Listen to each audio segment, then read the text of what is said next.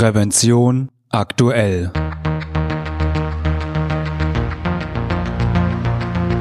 Ihr Podcast für Sicherheit und Gesundheit bei der Arbeit. Herzlich willkommen und hallo. Schön, dass Sie wieder eingeschaltet haben. Am Mikrofon begrüßt Sie Falk Sins. Liebe Hörerinnen und Hörer, wissen Sie, was thermische Behaglichkeit ist? Ich wusste es nicht, bis ich mit meinem Kollegen Franz Reuderer sprach und er es mir erklärte. Dabei kennen wir sie alle.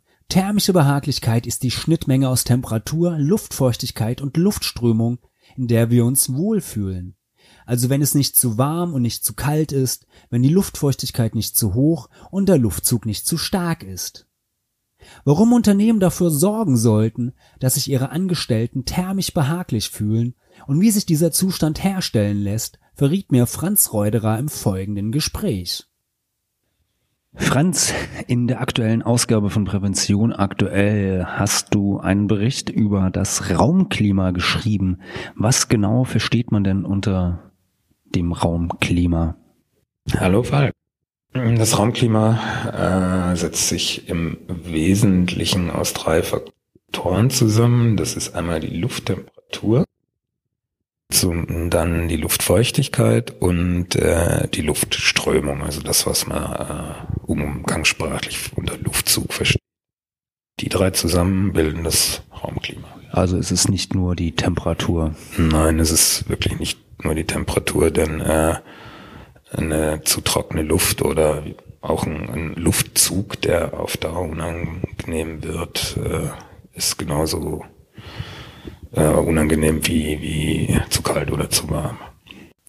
Und warum genau ist das, das Raumklima so wichtig? Du hast es jetzt eben schon, schon angedeutet, aber welche Gesundheitsgefahren ähm, können lauern, wenn Menschen äh, längere Zeit in einem nicht optimalen Raumklima arbeiten müssen?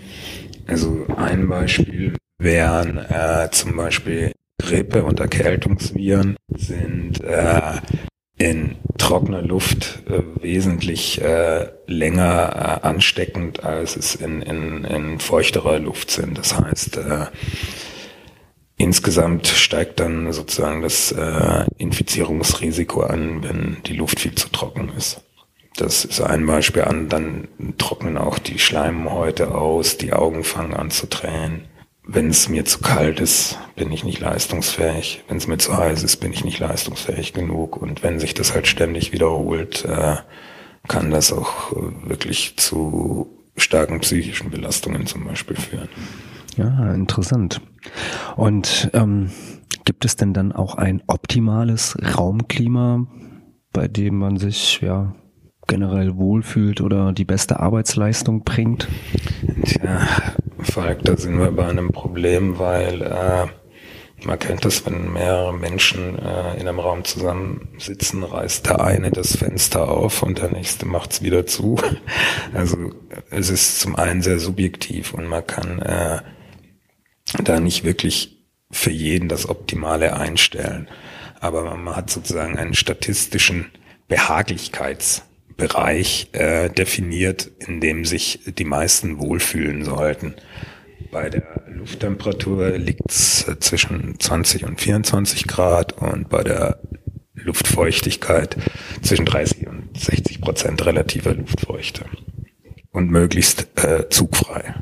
Das heißt, also gerade bei ja, Großraumbüros jetzt beispielsweise sollte man als ähm, ja, Arbeitgeber oder als verantwortliche Person darauf achten, dass in diesem Großraumbüro ja, die von dir eben beschriebenen äh, klimatischen Verhältnisse herrschen. Und gut, wenn man ein Einzelbüro beispielsweise hat, dann kann man ja eh nach. Dann kann man selber dafür sorgen, dass man seine frische Luft kriegt und richtig durchlüftet. Was äh, im Großraumbüro natürlich schlecht möglich ist, wie gesagt, weil da jeder andere Ansprüche hat. Da wäre es dann sinnvollerweise, wenn man Klimatisierungstechnik einsetzt. Hm. Und wenn ich ähm, mich jetzt weiter informieren möchte über das Raumklima, wie ich zum gesündesten Raumklima gelange oder was ich machen muss. Gibt es dort von den Berufsgenossenschaften Arbeitshilfen oder weitere Informationen, die man. also es gibt, äh, die DGUV hat einige Schriften veröffentlicht dazu. Es, es gibt zum Beispiel die DGUV-Informationen zu 215, 510. Die nennt sich Beurteilung des Raumklimas oder die Information 215, 520 Klima im Büro.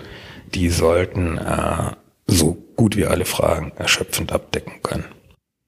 Okay, meine Fragen sind damit erschöpfend abgedeckt. Franz, ich bedanke mich. Bis zum nächsten Mal, Falk.